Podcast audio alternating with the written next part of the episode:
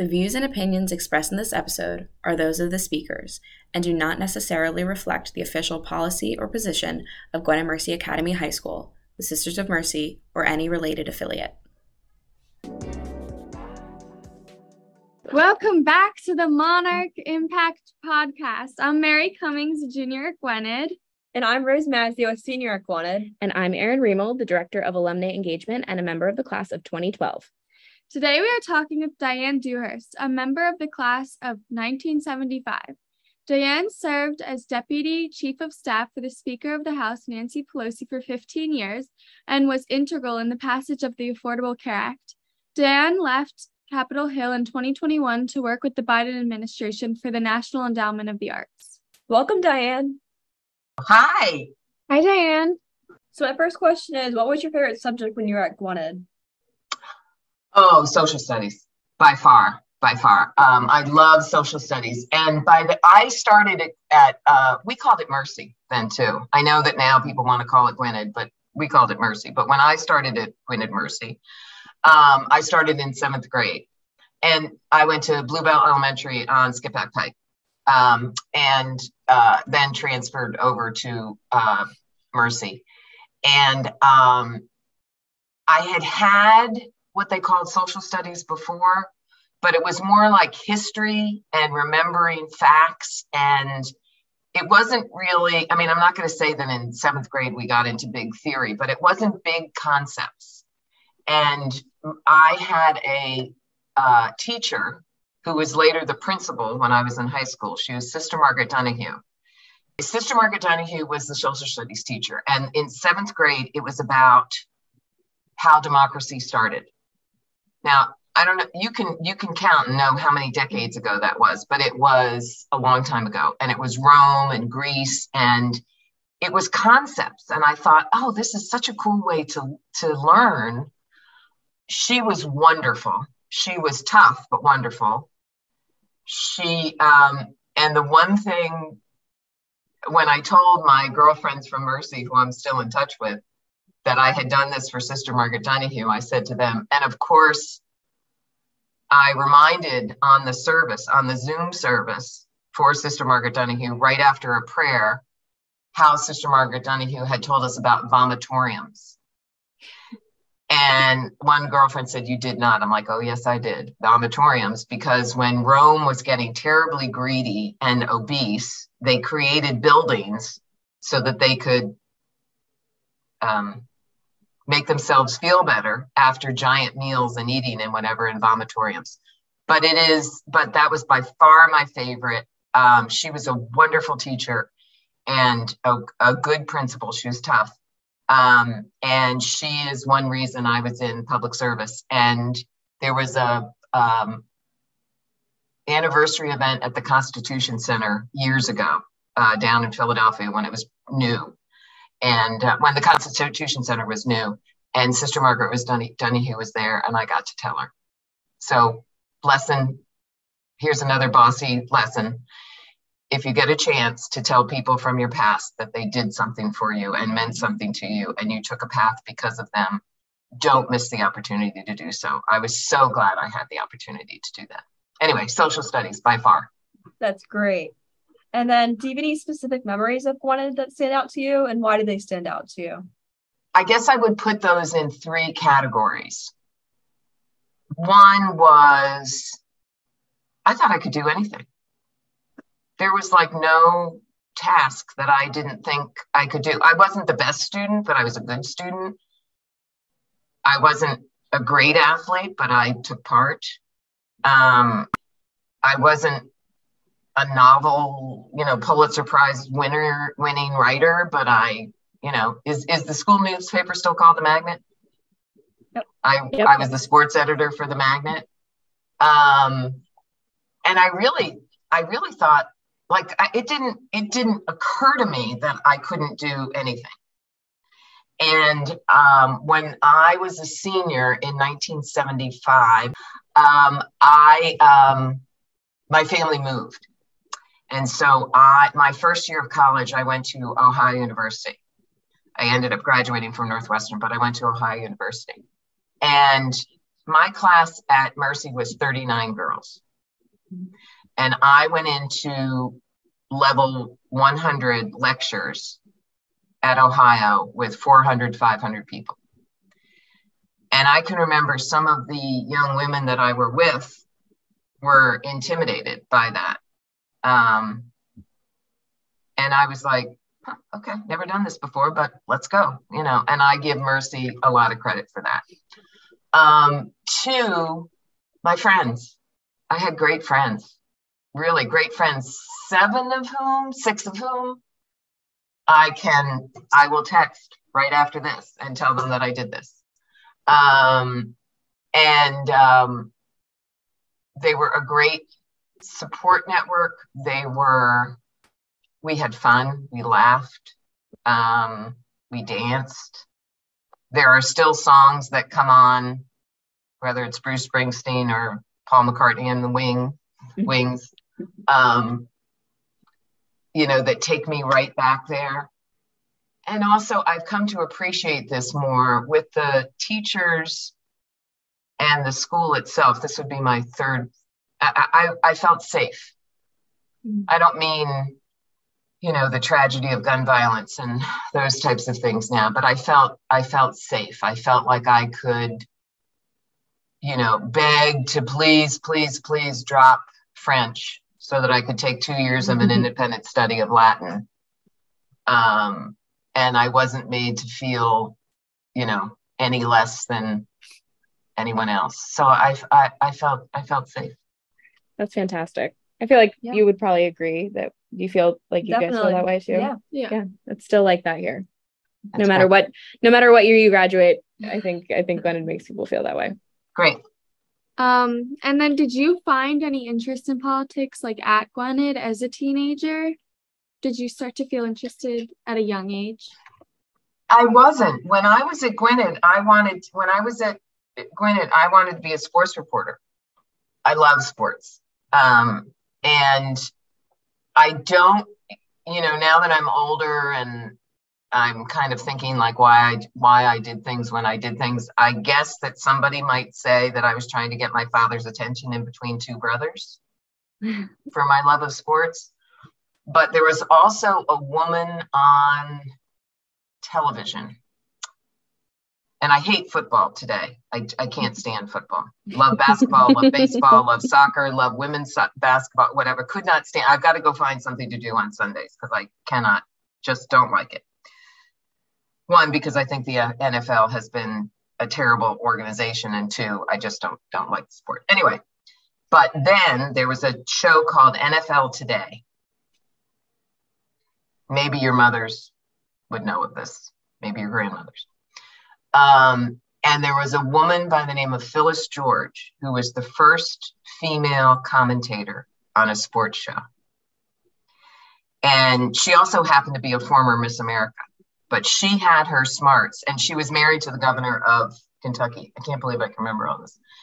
And I thought, wow, that's cool. She's like there and she did it straight up. You know, it wasn't like she was doing it like football for dummies. She was doing it, you know, straight up. And um, I just thought, wouldn't that be cool to be a sports reporter? And in eighth grade, we had to do a, um, it's probably like, I don't know, two thousand words or something like that. And we had to do about what we wanted to be, what was our goal. And mine was called, Here's the Pitch. And I thought it was so clever because I took a sports page and I copied it and I used that as my title page. And I put that on as my title. I thought that was so clever. Um, anyway, so I wanted to be a sports reporter. I did not take part in politics. I was in, I was in student government, and I was in, I was my class president.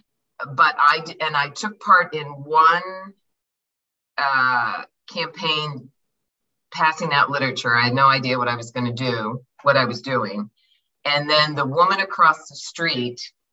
Her daughters, the Flannerys, went to Gwynedd. They were years ahead of me, Mary and Kathy. Yeah, so, I know Mary well. Yeah, mm-hmm. yeah. She I helps saw us Mary with, um, at the Claire Turney gig. Yeah, she was I here last Mary. year, and then she's also um, co-chairing the Circle of Mercy luncheon this year. Oh, nice! Mm-hmm. nice she's nice, great. Nice. Yeah, she was. She lived across the street from me. Oh, no way. And I, so I, I was in a carpool with them for a while.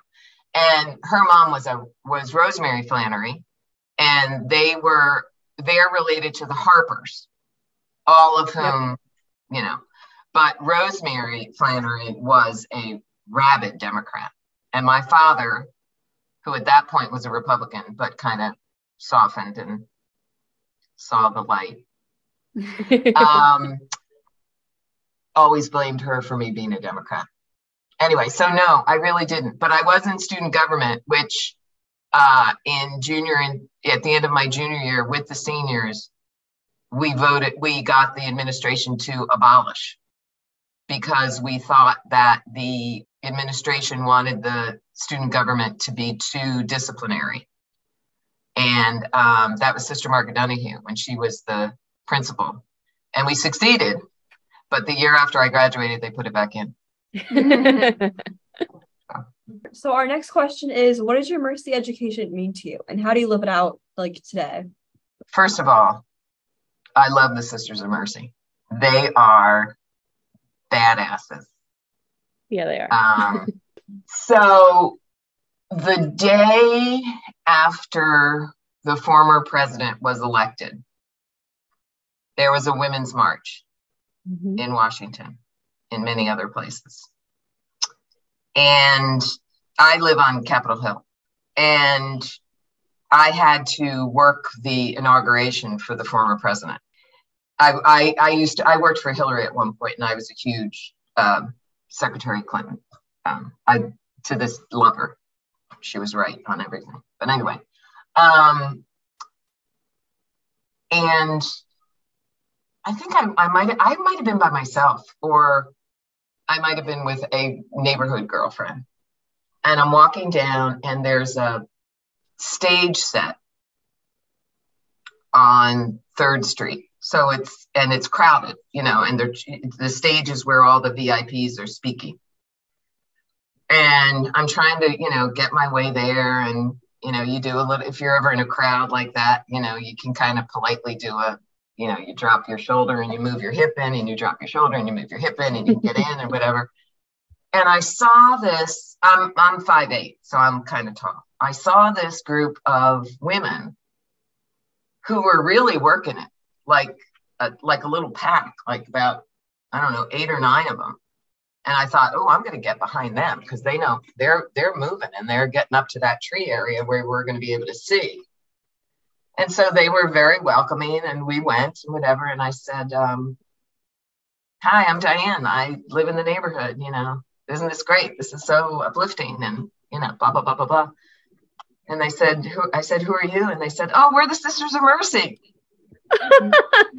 I love that.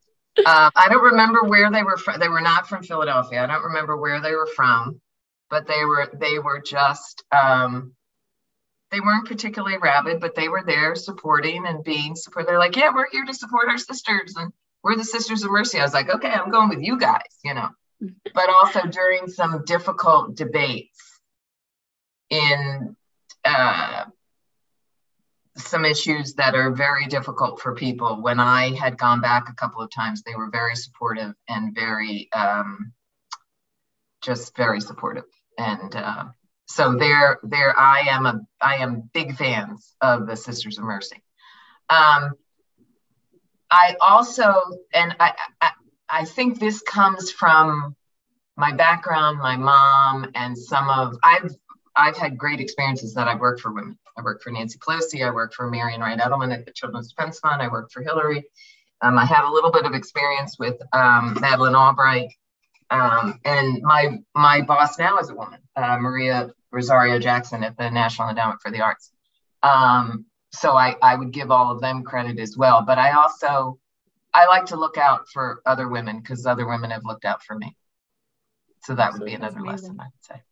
Yeah. And women is one of are one of the five critical concerns of Mercy, which I think is is obviously you would think that would be most, you know, none orders. But I think the Sisters of Mercy are very special in that they they indicate that women are one of their most important concerns yeah. and that women's rights are really important to them. So I would have to agree. I think we have a special group of nuns that lead our school for sure. Absolutely. Well, and so, so obviously you graduated in, in nineteen seventy-five, and then you went off, as you mentioned, to Ohio University. Um, what did you decide to study? Did you go into some sort of journalism to pursue? I was sports? in journalism school, and then I got involved in some campaigns, and it was like being on a team, sports, you know, and I loved it. And I also love the cycle of campaigns. There's a beginning, there's a middle, there's a report card. Do you graduate? Did you make it through the primary? You go to the finals? Did you get, you know, um, and I love that rhythm. Um, so I, I was in journalism school at Ohio. Ohio just felt there was a combination of things. I got sick in my freshman year. A guy broke my heart. Uh, um, uh, I had, I had to go to summer school. I chose to go to summer school one year, and I kind of felt like I'd done campus. So in my sophomore year, I decided to transfer, wanted to transfer into journalism school. Didn't get into the journalism school because, and I ended up going to Northwestern because Northwestern was so elitist about their, or their journalism school. So I graduated in uh, political science, which actually got, helped me get my first job because my professor, uh, Bill Carati, who I have reached out to, but I should find him again, um, who was at Northwestern, now is at Northeastern, uh, helped guide me get a job in Washington. So I did, and and when I was at Northwestern, I did an internship in Washington, and I came back to campus, and I did uh, I did a campaign. Um, so I did so I did a campaign in in Ohio. I did a campaign in Illinois. I came to Washington, and then I got I came to Washington thinking I would move back to Chicago, but I got involved in uh, some Democratic politics here. I went out and did a campaign in Virginia. I went out and did campaign anyway. So that's how I, I just, and I, I, I loved it. I lo- I worked for A B C News for a brief period of time, thinking I'd try that journalism thing again. One, it's very cutthroat. It made politics look like kindergarten. Um, And no offense to kindergartners. Um, and um, uh, two, I just miss being a cheerleader. Um, so like you say, you got involved like more through like being on a team, but was there a specific issue that like caught your attention and really made you passionate about politics? I liked assessing candidates and seeing how they communicated and how they could relate or not to me. And one of the best campaigns I ever worked on was one in Evanston. And it was a gentleman by the name, he's since passed, but it was a gentleman by the name of Ab Mikva. So I had worked for Common Cause in Washington as a, as a part-time job. And because he was so supportive of um, Common Cause's mission, which is uh, democratic reforms and campaign finance reform and that type of thing, I was put on a list without my knowledge, I might say, uh, to work for him. And when I got to Northwestern, I had all these almost like threatening notes from the field director, like saying, you didn't, co- you didn't report for report night and blah, blah, blah, blah, blah. Jack Corrigan, I'm still friends with him today.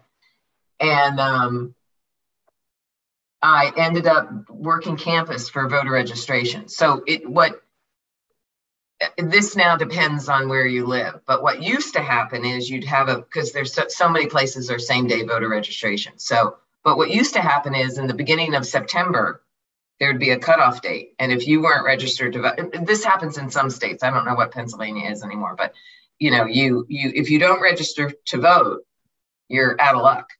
You know, now it's more same day and people are trying, well, most people are trying to make it easier to vote.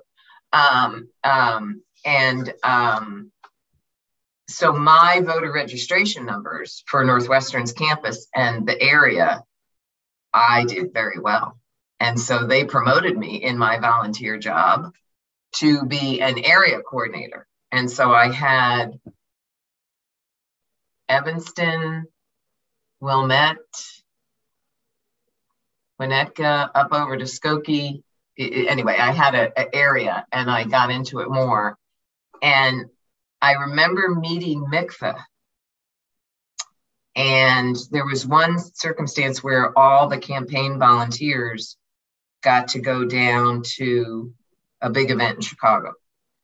And I had taken the L, that's their subway, down, but I was gonna get a ride home. And my, bo- my boss said, get over there and get in that car. And I end up getting in the car next to Missus Mikva. I'm in the middle, and Ab Mikva is on the other side of me because they lived in Evanston. And so he, he spent the whole time asking me about me. I wanted to ask him about the neutron bomb because that was one issue I disagreed with him on. But um, he, um, I said to him, how did you get all these people to work for you? You know, I was an exception because I was signed up without my knowledge, but anyway, we'll leave that alone. And, um, uh, but there was somebody there from Illinois, there, I mean, from, from Northern Illinois, there was someone there from Massachusetts, someone there from all over, and then a hub of, you know, Chicago and Illinois folks. And he just turned to me, he said, I asked them. And that's a really good lesson. You know, if you don't, I say this to my kids all the time, you know, I'm like, if you don't ask, you won't know, and you're no worse off than you are right now. You know, people can say no, and like, you're okay, I'm where I was, you know, but if they say yes, but I can remember I said, I said, Congressman, I, sir, um, you know, how did you get all these people? He said, I asked them. Really? And I love that. I just love that inclusivity. But then when I, and I did communications, because being a press secretary was really fun. I, it was really, you got to know a little bit about everything. You could stick your nose in everything. Um, I liked talking to the press. You were kind of schizophrenic because when you're a press secretary, when you're fighting for your boss or your organization, you're fighting in that direction. And then when you turn inward, you're fighting for the press. So you're kind of schizophrenic as far as what you're, um, but it was great. When I got burnt out from doing that, I thought, okay, I need to enhance my toolbox, so to speak, and figure out what am I going to sell. Everybody wanted me to do communications, whatever. I didn't want to do communications anymore. So I had to narrow down to get to some issues. And mine were on um, largely family economic issues. And I really, I was interested in some health. So there's something called, it used to be called S chip, the State Children's Health Implementation Plan. Now it's just called CHIP. It's a program that's in all the states now that is for the working poor. So if you're not, if you're, if you're wealthy, you don't get it. If you're Medicaid, which is the program for poor people um, and disabled, um, you don't get it. But if you're in that working poor section where you need just a hand to help with things, and it's a state-run program, Um, so I, I did, the, I did a campaign for that and became a, not an expert, but, you know, and then I did some nutrition issues. Um, and I work for a group called the for, uh, Food Research Action Council. And, um, uh, I did some nutrition things. So I, I really enjoy those types of, uh, programs, and ones that are close to the ground, meaning close to what people are actually doing. Sometimes in Washington, you feel very separated from things um, because we're a representative democracy. We're not a direct democracy. Um, and um, I really enjoyed those. Okay, and then um, could you tell us a little bit about working for um, Speaker of the House, Nancy Pelosi? Was awesome. She is as awesome as she seems. She is the hardest working individual. But more so than that, she does her homework. And she, people say, oh, well, she was calculated in the way that she, you know, no, she wasn't. When she, whatever her job is that was in front of her, that's the job that she tackled. When she first came to the, to the Congress in eighty-seven after a special election, she was on the Banking and Housing Committee, and she has pieces of legislation today that are celebrated with for their anniversaries for the pieces of uh, legislation that she developed. She fought to get on the Appropriations Committee, which is the money committee, spending to appropriate money, funds. And she uh, uh, worked hard to get on that, got on that committee. When you're on that committee, you don't get to be on any other committees because it's such a great committee. And she worked on um, uh, health and human resources issues and had her expertise in that. Um, she then was assigned to be on the ethics committee, which is what nobody wants to do because you have to sit in judgment on your colleagues. But she did that well, and she was considered very fair, and she had an expertise in those. And then she was asked to be on the intelligence committee, which was her, uh, which was a big time responsibility because there's a group of eight members of Congress who get briefed on issues that I don't even know about. You don't even know about, nobody knows about, just them. She developed an expertise there. So um, all of those things wrapped together, and the work that she did um, made her a natural candidate, regardless of what her gender was, to be a leader. Um, she is, if not the best, one of the best listeners I've ever heard in my life. Um, there would be times where I'd be like, I can't believe she's having another meeting about this, you know. Um, and she is loyal to a fault. She uh, is all those things. And she is a wonderful, lovely human being. She's very funny, too, which frankly doesn't come across in her public persona, I think. But she's very funny, very, very funny. And the clapping. Um, There's pictures of that when she's clapping, yeah. um, well, some of her clapping is that she sometimes can't keep a beat, but um, but she is. Um, I will forever be grateful uh, for my experience with her, and um, she's just she's she's a wonderful, wonderful, smart who deserves all the accolades. That's amazing. So what was a skill that you found useful working for the Speaker of the House during polarizing periods? I guess you kind of try to figure out where you can make a difference and where you can make things work. And mm-hmm. also be very realistic about what's possible and what's practical. Mm-hmm. Um, I have many friends who are very, I would call them visionary, and really gifted visionary folks. I'm good to, I'd like to think I'm good to couple with someone like that, because I can then say, okay, lovely, great. What's the there for? What's the one, two, three? Mm-hmm. And, um, and uh, the thing about Nancy Pelosi and about really good leaders is that they're both.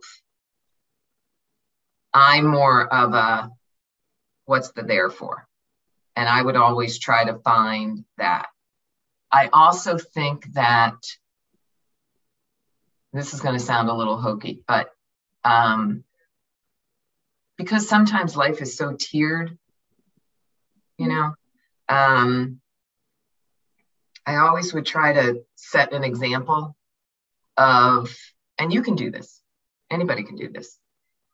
If you're in a group, if you're in a circle, step back physically to let other people in, you know?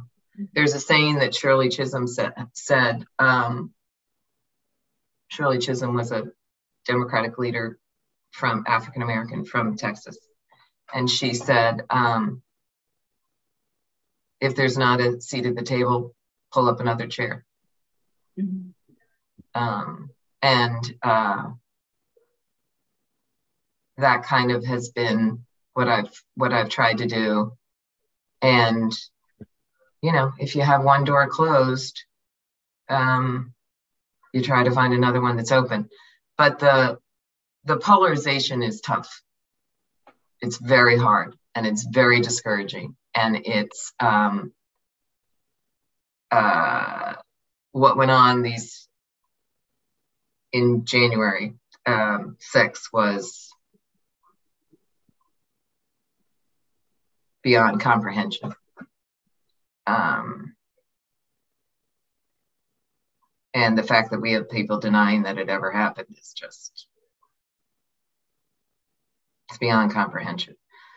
But know that there are people who are involved in public service on both sides of the aisle.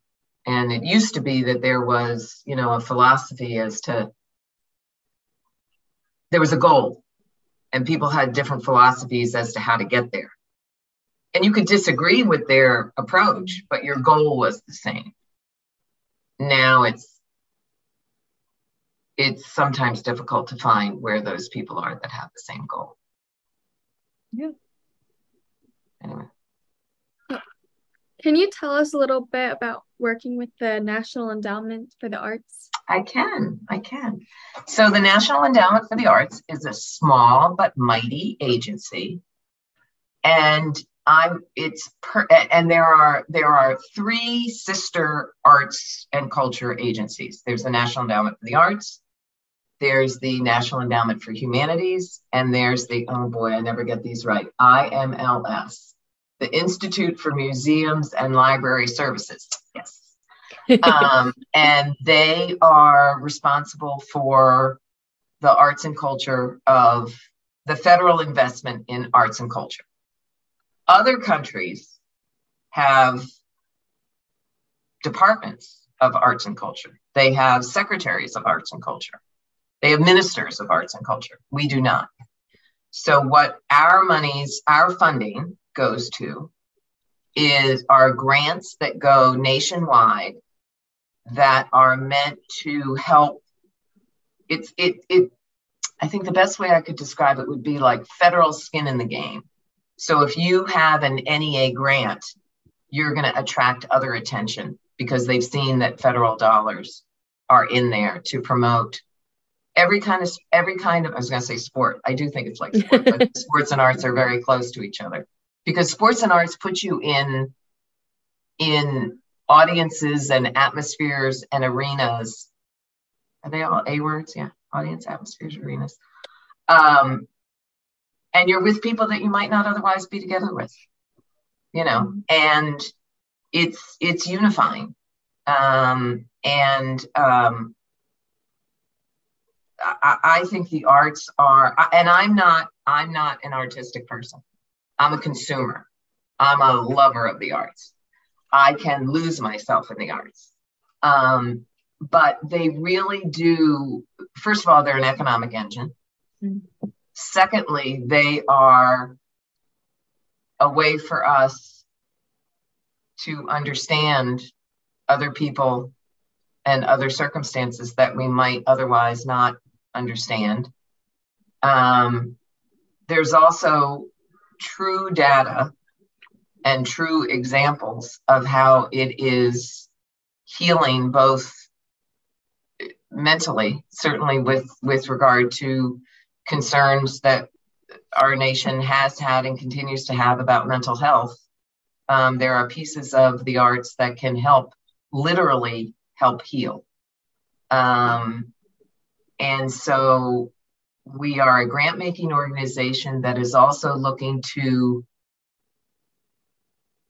um, infuse arts and culture in all parts of our society. So whether that's making certain that when you're designing new buildings, you know, you don't just have the engineers and the architects, but you have an artist who's involved.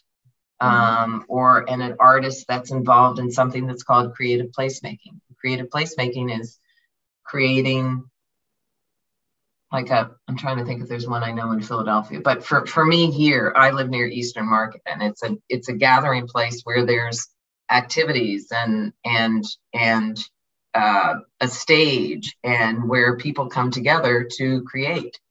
And but if you don't make those places intentionally, you're not going to have them, you know. So um, it's a wonderful organization. It's very small. Um, it needs a bigger budget. Uh, I'm not allowed to lobby for a bigger budget because I'm a federal employee, so I'm not allowed to do that. Um, but um, it's got talented, wonderful committed folks who are looking to help folks, as my chair, Maria Rosario Jackson, says, to live more artful lives, and all the benefits that it gives us and helping people reach their potential. That's great. Our next question is, as a woman in politics and now the arts, have you encountered any issues regarding gender discrimination? And if yes, how have you been able to face those issues? Uh, yes, I have. Um, but I, and and there are times when you're in a room and you've said something and it gets ignored, and then a man says it and it doesn't get ignored, and it's unbelievable that it still happens, but it does. Um, I uh, have had the benefit of women leaders that I have worked for and with, and having that connection, and getting back to what you were asking me about, what Mercy helped with, having that connection with women and um, figuring out ways to help overcome it together. Um, I can remember sitting in a room and I was the only woman, and I said, and we were talking about hiring, and I can remember saying, I'm lonely. you know, I mean, we real like, come on, what decade are we in, in here? And also calling, taking a few times to call out. Also pick your fights carefully, pick your fights carefully. Um, but calling out when there was a discussion about, I can't remember what it was, but maybe it was about uh, maternal health, and four men went in to talk about it. um, now I'm glad that there are men who are concerned about maternal health, but really? Um, so I, I guess the way I would say is find folks who are of like mind, and they don't have to be all women, um, but find find colleagues, allies who are of like mind, and um, there is strength in numbers. Fantastic. And so obviously you had a strong group of women supporters in high school. You came from, you know, an all female school. So I'm, I'm sure it was also quite difficult to deal with being a minority, you know, a woman uh, with so many men. But for those girls who are looking into potentially following a path similar to yours into politics, do you have any advice for what they should maybe get involved in or try out before they, you know, kind of commit themselves to a life in politics? First of all, nowadays, there's nothing like, there's, there's nothing that's a commitment for life. You know, we have so many, we are so, you know, what's that Hamilton song? Even with all the difficulties, what a wonderful time to be alive right now. Mm-hmm. You know, mm-hmm. um, we have so many choices, and um, with the right leadership, everybody should have opportunities. Um, that's not guaranteed, but we should be looking for chances to have more opportunities for everyone. Um, I would say, and this is very, this is very um, glib in some ways, but figure out what you like. Because unless you hit the lottery, have a dowry, marry rich, you know, you're going to work for the rest of your life. And to go off happy and feel fulfilled in a job is a great thing. And it doesn't have to even have to be the job per se. It can be what you feel from the job. So for instance, like my My my thing was I liked being part of a team, and I liked the, even though I get anxiety in September and January and September because of the school year, I like the flow of a school year. And when you work on Capitol Hill, um, it's like a campus. you know, I worked on the Senate side for, I don't know, however long my bio says, eleven years or whatever. And then I worked on the House side for sixteen years. And when I left the Senate, I had just had my first child. And when I came back, I had three kids who were, maybe my youngest was like six or seven. And I can remember seeing some of the same guards who were on the Capitol Police who have literally saved my life um, and should be thanked every single day.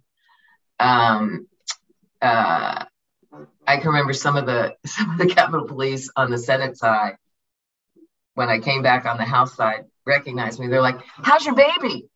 I'm like, "My baby's twenty-two, you know." Whatever. So um, um, it's like it can't, so so even if it's not the job itself, um, this gets back to college counseling again. But my daughter's first college counselor said to her, "Think about where you want to be, not where you want to go." And there's a difference.